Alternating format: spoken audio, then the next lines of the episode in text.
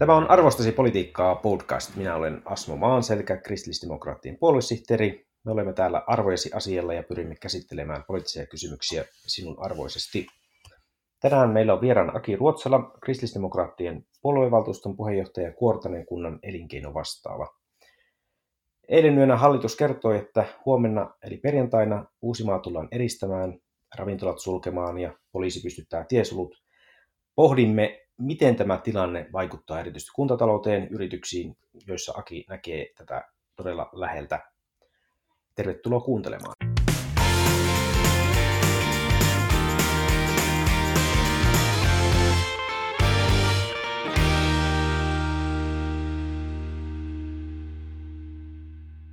Tervetuloa mukaan, Aki Ruotsala. Voi kiitos. Mitäs sinne suljettuun Uudenmaan maakuntaan kuuluu? No, täällä on aika rauhallista, että asun aika lähellä tätä Helsinki-Vantaan lentokenttää tai seitsemän kilometrin päässä. Ja, ja tuota, niin, se, mikä on erikoista, niin vaikka on näin hieno ilma, niin yhtään lentokonetta ei enää ilmatilassa. Eli yleensä niitä näkyy noin kymmenen kappaletta tässä Helsinki-Vantaankin ympäristössä. Ilmatilan valvonta onnistuu siis hyvin. Varmasti onnistuu, varsinkin tästä meidän talon katolta, niin kyllä näkee joka ikiseen suuntaan ja jokainen kone on lähestulkoon tunnistettavissa, mikäli sellainen tänne tulee. Siis mä en, mä en ole pystynyt elämään sitä aikaa, jolloin niin kuin rautaesirippu oli, oli tota Euroopan päällä ja niin eteenpäin. Niin miltä tämmöisessä niin kuin eristetyssä maakunnassa eläminen tuntuu näin niin kuin ajatuksena? Aika hiljaista ja rauhallista, että vähän niin kuin olisi mökillä, mökillä tuota, niin, niin, kohta sauna lämpeämään ja mennään kohta järveen, että vähän semmoinen niin kuin meininki. Semmoinen niin kuin se aika... D D R:n propagandaelokuvien onnellinen fiilis on olemassa. Kyllä. Kyllä, vähän sellainen. Ja isoveli valvoo, eli nyt kun on valmiuslait voimassa jossain määrin, niin poliisillakin on suuremmat valtuudet sitten, ja, ja tuossa tuota, katsoi aamulla poliisin tiedotustilaisuutta, niin, niin niitä tiesulkuja tullaan niin kuin tekemään. Se on muuten jännä noissa tiesuluissa, että on puhuttu, että puolustusvoimat antaa virka-apua poliisille. Ja on puhuttu, että varusmiehet niin kuin ensisijaisesti olisi näitä virka-avun antajia. Mutta taas toisaalta, niin meillähän on niin kuin reserviläisistä koko koottuja maakuntakomppaneita olemassa tässä maassa, että miksei näitä voisi käyttää? Niin, siitä varmaan kysymys on siitä, että tarvitaanko ja millä tavalla tarvitaan. Riittääkö varuskunnassa olevat varusmiehet eristämiseen, jos tämä jatkuu pitkäänkin, niin veikkaan, että, että niin kuin siinä vaiheessa tarvitaan Uudenmaan maakuntakomppaniaa varsinkin tänne Uudellemaalle. Onhan se tietysti hyvä harjoitus varusmiehillekin tämmöistä tiesulkua tehdä, että siellä on spollet asemissa. Niin, vai olisiko se parempi, että kaikkien muiden maakuntien maakuntajoukot tulisi varmistamaan se, että uusmaalaiset ei lähde pois sieltä. Toisaalta mä oon kuullut myöskin se, että valmiuslaissa olisi tällaisia kohtia, että se niin kuin estäisi tällaisen liikekannalle panotyyppisen kutsumisen. Ja työnantajan näkökulmasta on ihan mielenkiintoista, että jos tällainen reserviläisten kutsuminen tulee niin kuin kysymykseen, niin toteutetaanko se tämmöisellä kertausharjoituskäskynä, josta työnantajalla on tiettyjen poikkeuksien oikeus jopa kieltäytyä, vai onko kysymys tällaisesta niin kuin liikekannallepano tyyppisestä käskystä, josta sitten ei voi ole oikeutta kieltäytyä. Että tämä nyt ehkä menee jää. vähän pitkälle tässä, mutta oma mielikuvitus laukkaa, kun näitä otsikoita lukee, ja aika poikkeukselliset ajat nyt on käsillä. Näin on, niin se varmaan jää nähtäväksi. Nyt se, mikä sinua siellä, äh, olet siis töissä Kuortaneella ja Seinäjoella asut, niin olet siinä niin kuin ihan eturintamassa katsomassa sitä yritysten tilannetta, niin miltä se oikein siellä Kuortaneella näyttää? No, se riippuu tosi paljon yrityksestä. Että meillä on isoja ja pieniä yrityksiä, ja nyt niin kuin huomaa sen siitä tilannekuvasta, mikä nyt on niin kuin luotu, että pienet palvelualan yritykset on tosi vaikeuksissa, koska heillä sitten tämä kassavirta tyrehtyy ja se on heidän ainoa tulonsa ja heillä ei ole mitään puskuria, ja että taas kuitenkin kiinteät kulut juoksee. Mutta taas toisaalta sitten teollisuusyritykset, jos vaan materiaalivirrat pysyy liikkeellä, niin heillä tilanne on parempi. Mutta sitten taas tässäkin on semmoinen pieni peikko, että jos tämä taloudellinen lama niin kuin pitkittyy, niin se alkaa vaikuttamaan sitten myöskin heidän tilanteeseen. Ja sitten siellä on se ongelma, että saattaa seurata massatyöttömyyttä ja, ja niin eteenpäin, jolloin taas sitten vaikutusta kunnan tuloihin, tuloveroihin. Nythän valtio on jo todennut sen, että yhteisöverokertymien näitä osuuksia voidaan tarkastella sillä tavalla, että kunnat saa suuremman osuuden näistä, jolloin tämä kuntatalouden kyykähdys ei ole niin suuri, mutta varmasti tuloverot ja niiden kertymä tulee putoamaan kaikilla kunnilla tänä vuonna. Ja se vaikuttaa myöskin talousarvion toteutumiseen. Varmasti monessa kunnissa pohditaan tällä hetkellä, pitääkö ne talousarviot avata sitten kesän jälkeen. Mutta kun tämä tilanne elää niin paljon, me ei oikein tiedetä vielä, että mihinkä asti tämä kriisi jatkuu ja minkälaisia vaikutuksia sitten paikallisesti sillä on, niin näihin toimenpiteisiin ei ole vielä ryhdytty. Miten siellä on otettu vastaan tuo Sirpa Paateron lupaus, että rahaa on tulossa, mutta hyvin epämääräisesti on jätetty se niin kuin kehysriiheen ja eikä selkeitä lupauksia. Eli siis kuntaministeri Sirpa Paatero sanoi, että mikäli näitä valtiovalta valmistelee näitä maksujen lykkäyksiä, esimerkiksi työnantajan maksujen lykkäyksiä, mikä helpottaisi yritysten tilannetta, niin silloin ne korvataan mahdollisesti kunnille ja muuten, mutta tavallaan ei selkeää tämmöistä rahallista lupausta ole tullut. Mitä tästä voi niin kuin päätellä? No kyllä se on jättänyt semmoisen ison roikkuvan kysymysmerkin tänne niin kuin kuntatasolle, että ö, oli hyvä, että yrityksien tilanteeseen reagoitiin nopeasti. Sinne annettiin ö, lisävakuuksia Finveralle yli kymmenellä miljardilla ja viisitoista miljardia, ja sitten oli näitä työnantajamaksun helpotuksia ja lääkevakuutusmaksun helpotuksia, verottaja tuli vastaan ja niin eteenpäin. Mutta mitkään näistä helpotuksista ei siis koske kuntia, vaan ainoastaan ää, yrityksiä. Ja nyt kunnillahan ei ole periaatteessa luvattu mitään konkreettista. Ja ajattelenpa vaan, että, että tuota, kuitenkin kunnat tässä kantaa tämän ison vastuun tämän kriisin hoitamisesta. Ää, tiedetään nyt, että erikoissairaanhoidon kustannukset varmasti tulevat nousemaan. Lomautuksia on pyritty olemaan välttämättä, joka vaikuttaa tietysti. Ja tietyllä tavalla nyt on lupauksia, mutta aika vähän työkaluja tällä hetkellä. Minkälaisia ne konkreettiset työkalut voisivat olla niin kuin valtiovallan puolesta kunnille ja varsinkin kohdistuen tähän elinkeinotoimintaan? Ymmärrämme tietysti kaikki sen, että kunnat tarvitsevat lisää resursseja, että pystyy järjestämään tätä sairaanhoitoa, tehohoitoa, varsinkin näiden koronatapausten osalta, kun ne rupeaa kuormittaa tuota, niin sitten kuntien sosiaali- ja terveystoimia, mutta mitä näitä, muuten yritysmaailmalle, niin mikä se lupaus voisi olla, että se antaisi rauhallista ja levollista mieltä? Itse näen, että se matala byrokratia on tässä nyt avain, että se hyvät lupaukset ja hyvä resurssi, mikä annetaan yritysten käyttöön, niin ei niin kuin jäisi sinne sellaisen hankerahoitusmöhkäleen taakse, jolloin nämä hankerahoituksen säännöt, kun on voimassa, niin niitä ei voi hyödyntää muuta kuin tiettyihin asioihin. Ja nyt kun tiedetään, että se ongelma siellä yrityksissä on nimenomaan siinä, että se kassavirta on tyrehtynyt. Että siinä on vaikea ruveta niin kuin kehittämään sitä toimintaa, jos se näkymät on todella synkät. Et nyt niin kuin enemmän kuin tarvittaisiin sellaista niin kuin kehittämishankerahaa, niin tarvittaisiin mun mielestä ihan suoraa tukea niihin yrityksiin jollakin tavalla. Että tämä yritysten niin kun usko siihen tulevaisuuteen voisi nousta ja tästä akuutista kassavirta-ongelmasta päästäisiin eteenpäin. Että tämä on niin kun sinänsä aika poikkeuksellinen tilanne ja meidän niin kun kaikki nämä tämmöiset talouden kriisivälineet on rakennettu sellaista niin kun finanssikriisiä ajatellen, jossa, jossa pyritään aktivoimaan yrittäjiä ja pyritään niin kun kannustamaan heitä tekemään asioita paremmin. Mutta nyt se ongelma on siinä, että on kaikki jo kannustettu pysykää kotona.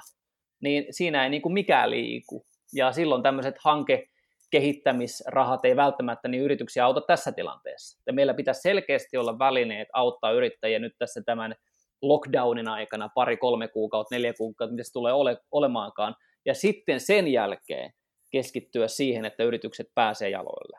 Ja nämä on niin kuin kaksi sellaista niin kuin erilaista näkökulmaa tähän asiaan. Ja nyt musta, musta tuntuu, että, että meillä on niin kuin muuta välinettä kuin lainarahoitus ja sitten tämän kehittämishankerahoitus ja, ja, ja tämmöinen niin kuin akuutti yrittäjien auttaminen, sen elvyttäminen ja rahan tietyllä tavalla jakaminen, niin kuin sitä ei ole vielä tehty millään tavalla.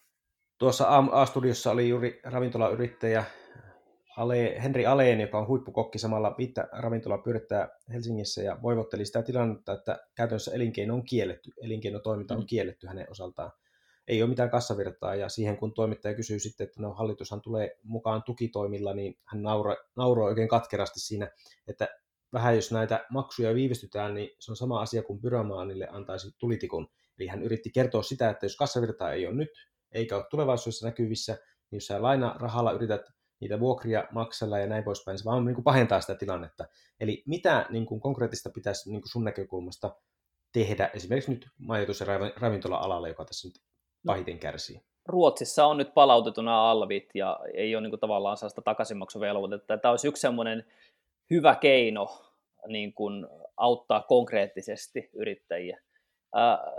Kuntatasolla meillä on niin kuin tosi vaikea auttaa suoraan yrittäjät, koska meillä se on niin kuin lailla kielletty. Meillä on niin kuin kuntalain uudistamisen seurauksena tullut tämmöinen kilpailuneutraliteettivaatimus, joka tarkoittaa sitä, että kunta ei voi osallistua työmarkkinoille, anteeksi, markkinoille ja auttaa tiettyjä yrittäjiä ja pönkittää niitä oman kuntansa yrittäjiä. Sitä on niin kuin lainsäädännöllä kielletty. Niin meiltä puuttuu sellainen lupa auttaa yrittäjiä paikallisesti, koska meitä edellytetään yhdenvertaisuutta yrittäjien suuntaan. Mutta mitä me ollaan tehty, niin kunnalla on oma yritystilayhtiö, jolla me ollaan nyt suunnittelemassa tulemaan vastaan vuokranmaksussa ja antamaan lisää maksuaikaa vuokriin. Ollaan rakentamassa niitä hankkeita, joilla kehitetään vaikka yrittäjien digitaalisia valmiuksia nyt, kun se motivaatio siihen on olemassa, kun ei kerta kaikkiaan muuten pääse sinne asiakkaan tai, tai yhteistyökumppanin äärelle. Sitten taas toisaalta meillä on semmoinen haaste, että kun tämä ei ole pelkästään tämmöinen kassavirtaongelma, vaan tulevaisuudessa tulee näkymään myöskin työvoiman saatavuusongelmana. Eli osalla yrityksistä, vaikka sosiaali- ja terveys puolen yritykset tai toimijat, niin heillä taas saattaa olla valtava tarve äkilliseen työvoimaan, tai sitten vaikka kasvihuoneyrittäjillä, maatalouspuolella, joka on tukeutunut vahvasti tämmöiseen ö, työperäiseen maahanmuuttoon, siirtotyöläisiin, niin nyt kun he ei voi näihin enää tukeutua, niin voitaisiko me siirtää niitä nyt lomautettuja tai kesätyönsä menettäviä nuoria tällaisiin tehtäviin, ja nyt näitä tämmöisiä järjestelmiä rakennetaan paikallisesti. Ja toinen on sitten se, että nyt kun nämä poikkeusolot on voimassa, niin tämä pakottaa yritykset alo- niin kun ajattelemaan sitä omaa liiketoimintaansa uudella näkökulmalla, ja, ja sieltä syntyy tämmöisiä uusia innovaatioita, ja nyt meidän pitäisi pystyä jakamaan näitä hyviä tapoja äh, vastata tähän tilanteeseen jollain tavalla niin, että me voitaisiin saada niitä käyttöön ja yrittäjät lähtisivät aktiivisesti, aktiivisesti niitä asioita tekemään. Esimerkiksi Kuortaneella niin oli jalkauttamassa sellaista ja kätilöimässä sellaista toimenpidettä, jossa paikalliset taksiyrittäjät heti, kun nämä hallituksen toimenpideet tuli käyttöön, niin alkoi sitten paikallisen ruokakauppayrittäjän kanssa järjestämään tällaista ruokakassipalvelua, jossa asiakas kontaktoi ruokakauppaa ja tekee ruoka, välittää ruokaostoksensa sinne. Siellä pakataan ruokakasseihin ja sitten yrittäjä toimittaa sen taksilla sitten henkilön kotiovelle ja, ja maksuliikenne tapahtuu sinne ruokakaupan tilille ja siinä ei tapahdu tämmöistä lähikontaktointia. Tällaisia hyviä käytäntöjä nyt erilaisilla aloilla tarvittaisiin tosi voimakkaasti. Loistavaa, siellä ei ole jääty niin sanotusti tuleen makaamaan, eikä sitä voisi ajatellakaan, että pohjalaiset sillä tavalla tekisivät. Kuortanella on todellakin ollut hyvät työ, työttömyysprosenttiluvut, siis siellä on todella matala työttömyys ollut ennen muinoin, ja, ja tuota, niin, on todella yrittäjähenkistä väkeä. Puhuttu paljon tästä työvoimapulasta justiin näissä takavuosina. Ää, mitenkä paljon tämä, että rajat suljetaan ja sinne ei voi tulla ulkopuolelta työntekijöitä muista maista vaikuttaa siihen tilanteeseen sitten siellä? No se ei ole vaikuttanut hirveästi vielä, koska ne työntekijät, jotka on ulkomaalaistaustaisia, ovat tällä hetkellä töissä meidän yrityksissä, niin ovat pysyneet paikalleen. Ja, ja sinänsä tilanne on hyvä. Mutta sitten on se, että jos tulee tilauksia tässäkin tilanteessa niitä voi tulla, ja yritys haluaisi kasvaa, niin silloin meillä on ollut tähän asti se ongelma, että työvoiman saatavuus on muodostunut sen yrityksen kasvun esteeksi. Ja nyt tässä tilanteessa on, on tosi tärkeää se, että nämä sisäiset, Suomen sisäiset työmarkkinat lähtisivät liikkeelle sitten, kun tämä kriisi on ohi, ja pystyttäisiin ohjaamaan niitä työntekijöitä, jotka jää joko irtisanottumisen uhriksi tai pitkän lomautusjakson yhdeksi, uhriksi, niin ää, pystyttäisiin joustavasti ohjaamaan tätä työvoimaa näiden yrittäjien tarpeisiin. Mutta meillä oli isoja suunnitelmia sitä varten, että työperäistä maahanmuuttoa voimakkaasti lisättäisiin alueella, koska meillä on todella työttömyysprosentti parhaimmillaan tai pahimmillaan, miten se nyt haluaa ajatella, on ollut alkanut kolmosella, eli kolme pilkku jotakin. Tammikuun luvut oli viisi pilkku viisi Kuortaneen osalta. Etelä-Pohjanmaan maakunnassa, oliko se seitsemän ja puolen paikkeilla, kun se koko Suomessa oli sitten kahdeksasta yhdeksään prosentin luokkaa. Että se kuvastaa sitä, että tällä alueella todella on ollut pieni työttömyys, mutta ei tässä nyt kauhean hyvä ennustaja tarvitse olla, kun voi sanoa, että ehkä nämä luvut tulee tuosta kasvamaan. Tosiaan sinä olet siellä Seinäjoella tällä hetkellä etätyöpäivää viettämässä ja minä olen täällä Helsingissä ja Uuttamaata tuossa suljetaan välissä, niin tämä on tämmöistä etäyhteyden kautta tapahtuvaa keskustelua. Millä tavalla näitä digitaalisia valmiuksia ja etäyhteyksiä ja videoneuvotteluita, ainakin itse tuntuu, että joka päivä on aika monta videoneuvottelua menossa ja, ja koskaan se ei toimi niin kuin, niin kuin elokuvissa, eli, eli tuota, niin, niin aikamoista vielä tarvitaan tämmöistä digiboostia tähän, että tämä etätyö homma oikeasti rupesi toimimaan sillä tavalla sujuvasti. Ää, olisiko tässä kuitenkin sitten suomalaisilla yrityksillä mahdollisuus kotimaassa ja muuallakin kehittää tätä digiyhteiskuntaa siihen suuntaan, että jos tulevaisuudessa tämmöinen virus iskee, niin, niin täällä olisi paremmat valmiudet sitten siirtyä tämmöisiin etätyön mahdollisuuksiin? No aivan varmasti. Ja tämä koronatilanne niin paha kuin se onkaan, niin siinä tummallakin pilvellä on ne omat hopeareunuksensa. Ja itse olen jo huomannut nyt, että vaikka meillä kuntaorganisaatioissa päivittäin useita tällaisia videoneuvottelupalavereita ja erilaiset toimielimet kokoontuu nyt niin kuin verkon välityksellä. Ja on huomannut, että vaikka sitä digitalisaatiosta ja sen edistämisestä on puhunut kuinka paljon viimeisten vuosien aikana, niin kuntaorganisaatio on yksi esimerkki siitä semmoista jäykästä organisaatiorakenteesta, jossa sitten kuitenkin ne asenteet vaikuttaa siihen, että toimintatapoja ei haluta muuttaa, vaan halutaan tehdä asioita niin kuin aina ennenkin. Mutta nyt tässä on nyt semmoinen mahdollisuus, ja, ja on, on huomannut, että, että ne kaikista hitaimmin digitaalisiin palveluihin äh, innostuneetkin on sitten löytäneet nämä erilaiset sovellukset ja ovat oppineet. Ja tällaiset niin kuin tilanteethan sitten kasvattaa ja opettaa, että millä tavalla näissä tilanteissa sitten tulevaisuudessa selvitään. Mutta se, että millä tavalla suomalaiset yrittäjät ja yritykset ottaa nyt näitä digitaalisia palveluita käyttöön tulevaisuudessa, niin se on kyllä kysymysmerkki. Toivoisin, että sieltä löytyisi sellaista äh, halua niin kuin reagoida tähän tilanteeseen ja tulla ihmisten lähelle äh, näyttöpäätteiden kautta, koska sen on pakko sanoa, että tämmöisenä pienen lapsiperheen vanhempana, että täällä kyllä ollaan neljän, pä- neljän seinän sisällä ja puhelinta ja tietokonetta tai telkkariruutua seurataan todella ahkerasti, että, että nyt ne asiakkaat on siellä näyttöpäätteiden äärellä, että yrittäjät ottakaa omanne. Näin juuri. Mennään vielä tähän perheiden tilanteeseen ja tuota, ekonomisti Olli Kärkkäinen viittasi tässä aika osuvasti, että nyt on viikko testattu yhdistelmää etätyö, Kolme, kolmennen luokkalaisen etäkoulu, toisen luokkalaisen etäkoulu, kaksi ja puolivuotiaan etävarhaiskasvatus. Se viikko on tuntunut kuukaudelta. Jos tämä aikakerroin vielä kiihtyy, niin kevään jälkeen lapset voivat siirtyä suoraan yliopistoon ja minä eläkkeelle. Eli aika osuvasti. Aika, aika, aika raskasta tämä on. Täytyy sanoa itsekin, että kun tätä etäkoulua on tehnyt, niin opettajien arvostus on noussut aivan huikeasti. Tietysti olen aina heitä arvostanut todella kovasti, mutta vielä enemmän, että kuinka he oikeasti se tekevät, että lapsi ylipäätään oppii jotakin, koska itseltä se on ainakin oma lapsen osalta niin ollut kyllä aika vaikeaa. Niin, jos tässä tässä nyt tehdään palvelus myöskin op- vanhemmille, että vanhempien pedagogiset valmiudet kehittyy tämän kriisin aikana.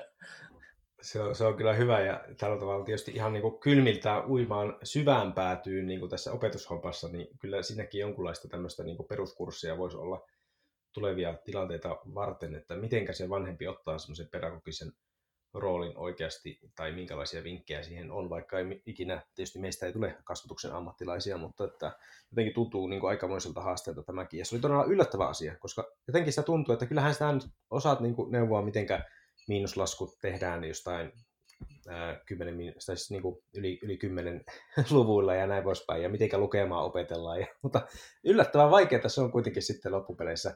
Onko niin, että tämä on nyt sitten lähentänyt vanhempia lastensa kouluun? No varmaan on lähentänyt kouluun. Tapahtuu.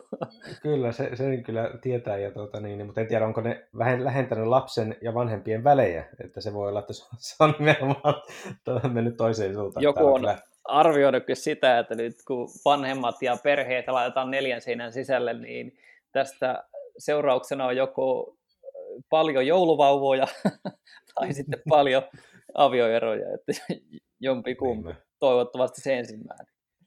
Näin se on, mutta siihen äh, on jännä nähdä ja seurata, että miten eri kouluissa, koska tässä naapurissa on myös opettaja, jolla on tuota, niin, eri koulussa opettava, opettaa kun missä taas meidän lapsi käy, niin hirveän paljon erilaisia menetelmiä ja keinoja niin kuin eri kouluilla on käytössä tämä etätyön avulla. Eli hän niin kuin, tavallaan tekee hirveän paljon sitä suoraa etäopetusta Meetin kautta, mm. tai Google, Google Meetsin kautta. Ja taas sitten tuntuu, että meillä ei juurikaan ole semmoista niin kuin etäopetusta. En tiedä, onko siinä jotakin niin kuin oppi, että jos olet tietyllä luokalla, niin eroja sen takia. Mutta että periaatteessa niin kuin tämmöinen valtakunnallinen yhtenäistäminen niin myös näissä opetuskysymyksissä niin olisi varmasti niin kuin tarpeen, että, että lapset olisivat yhdenvertaisessa asemassa. Kaikki oppisivat samalla, jossain määrin samalla tavalla, ja se, mitä niin kuin heidän pitää siis oppia. Tämä pitää paikkansa. Voin sanoa, että meillä paikallisesti niin jouduttiin lähteä ihan nollasta tämän asian kanssa. Että tässä on niin kuin kouluilla ja kunnilla on varmasti isoja eroja, että minkälaisia valmiuksia heillä niin kuin omissa sähköisissä järjestelmissään on tällaiseen etäopetukseen.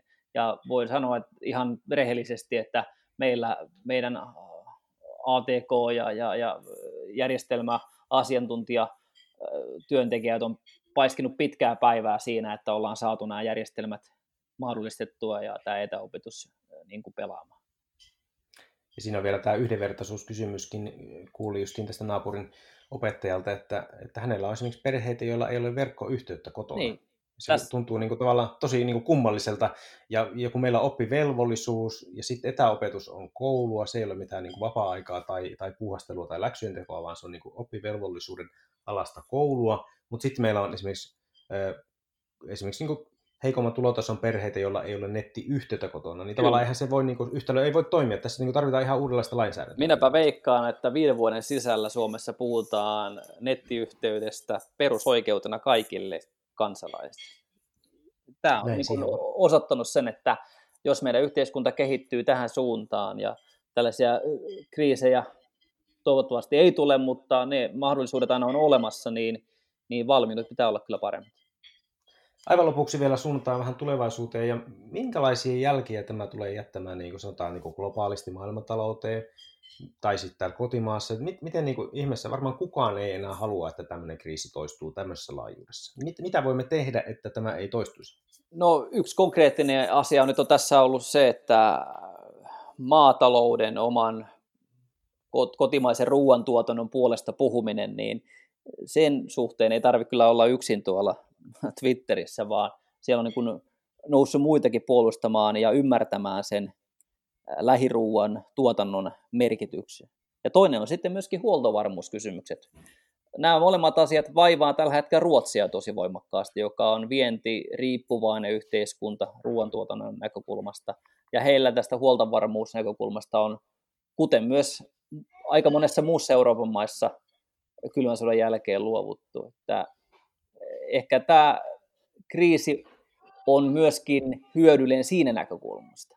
Ja onhan tämä osoittanut jo myöskin valmiuslain niin kuin riittämättömyyden reagoida tämän kaltaisiin kriiseihin, koska valmiuslaki on rakennettu ilmeisesti nimenomaan sotilaallisen uhan tai siihen rinnastettavan kriisin siihen varautumiseksi. Että tota, tämä epidemiapykäläkin on lisätty tuonne valmiuslakiin vasta kaksituhattayhdeksän. Että mä uskon, että tässä on aika iso remontti myöskin näihin lainsäädäntövälineisiin. Kyllä se näin niin kuin kansalaisen näkökulmasta niin kuin hiukan huolestuttaa, että minkälaista tavallaan hitautta tässä on, mm. jos vielä tämä olisi iskenyt vielä, niin kuin, vielä äärim... se on tullut todella nopeasti jo nyt, mutta jos se olisi tullut vielä äärimmäisellä niin kuin nopeudella ja voimalla tämä mm. kriisi, niin ihan niin kuin lainsäädännölliset rakenteet niin kuin tekee siihen niin kuin monien viikkojen ajan, että kun saadaan jotakin tiettyä lakia ruuvattua niin, että se on voimassa. Ja kyllähän se, niin kuin, se on todella niin kuin hälyttävä kysymys niin kuin tulevaisuutta ajatella, että varmasti niin kuin tuo valmiuslaki menee uudelleen tarkasteluun. Toisaalta siinä on tietysti se kysymys, että miten pitkälle voidaan mennä sellaisessa mm. tilanteessa, että, että, tuota, niin, että vain päivässä tai kahdessa niin kuin pystytään pistämään niin kuin kaikki luukut säppiin. Että onko se tavallaan jossain määrin hyväkin, että se ei niin kuin ihan niin nopeasti pysty tapahtumaan, Kyllä. menee tiedä. Mutta tuota, niin varmasti näitä lainsäädännöllisiä juttuja ratkaist, mietitään eduskunnassa. Vielä tähän talouskysymykseen. Ajatteletko, että globalisaatio mahdollisesti tästä niin, kuin niin sanotusti laantuu ja kansallisvaltio palaa niin kuin johonkin uuteen merkitykseen tässä kokonaisuudessa? Se on vaikea sanoa. Se on, riippuu hyvin pitkälti siitä, että minkälaisen särön luottamukseen tämä kriisi niin kuin jättää. Italiassa on jo todettu, että he on kokenut saavansa kiinalaisilta paljon enemmän apua kuin E U:lta, joka saattaa jättää pienen särön siihen, että miten E U:n yhtenäisyys ja sen tulevaisuus näyttää.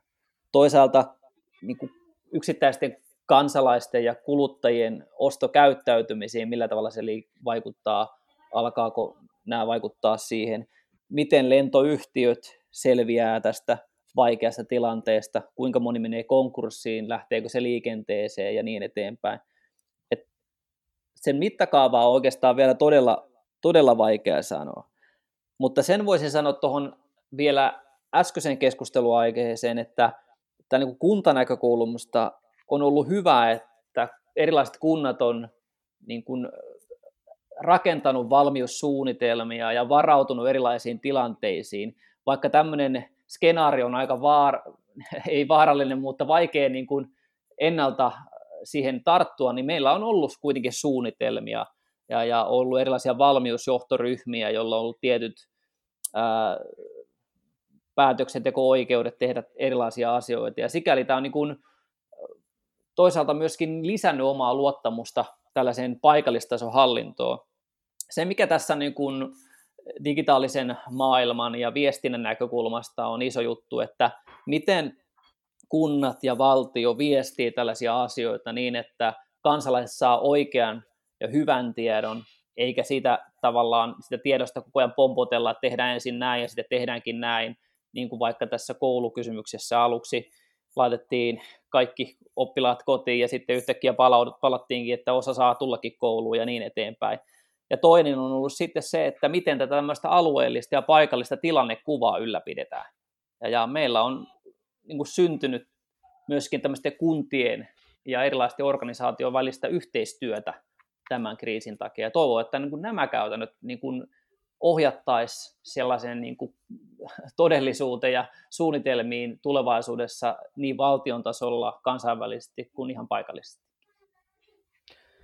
Loistavaa. Tältä erää tämä keskustelu rupeaa olemaan päätöksessään, mutta varmasti tähän koronatilanteeseen palataan myös tässä meidän podcastissa. Voit antaa palautetta asmo piste maanselkä piste k d piste f i. Ja pidetään itsemme terveenä, pidetään turvaväli, kun liikutaan tuolla kaupungilla, jos vielä pystytään liikkumaan. Pestään käsiä, kun tullaan kotiin ja, ja tuota niin, niin pidetään hyvä henki siellä kotona, vaikka ollaankin neljän seinän sisällä. Kiitos tästä jaksosta. Kuulemiin.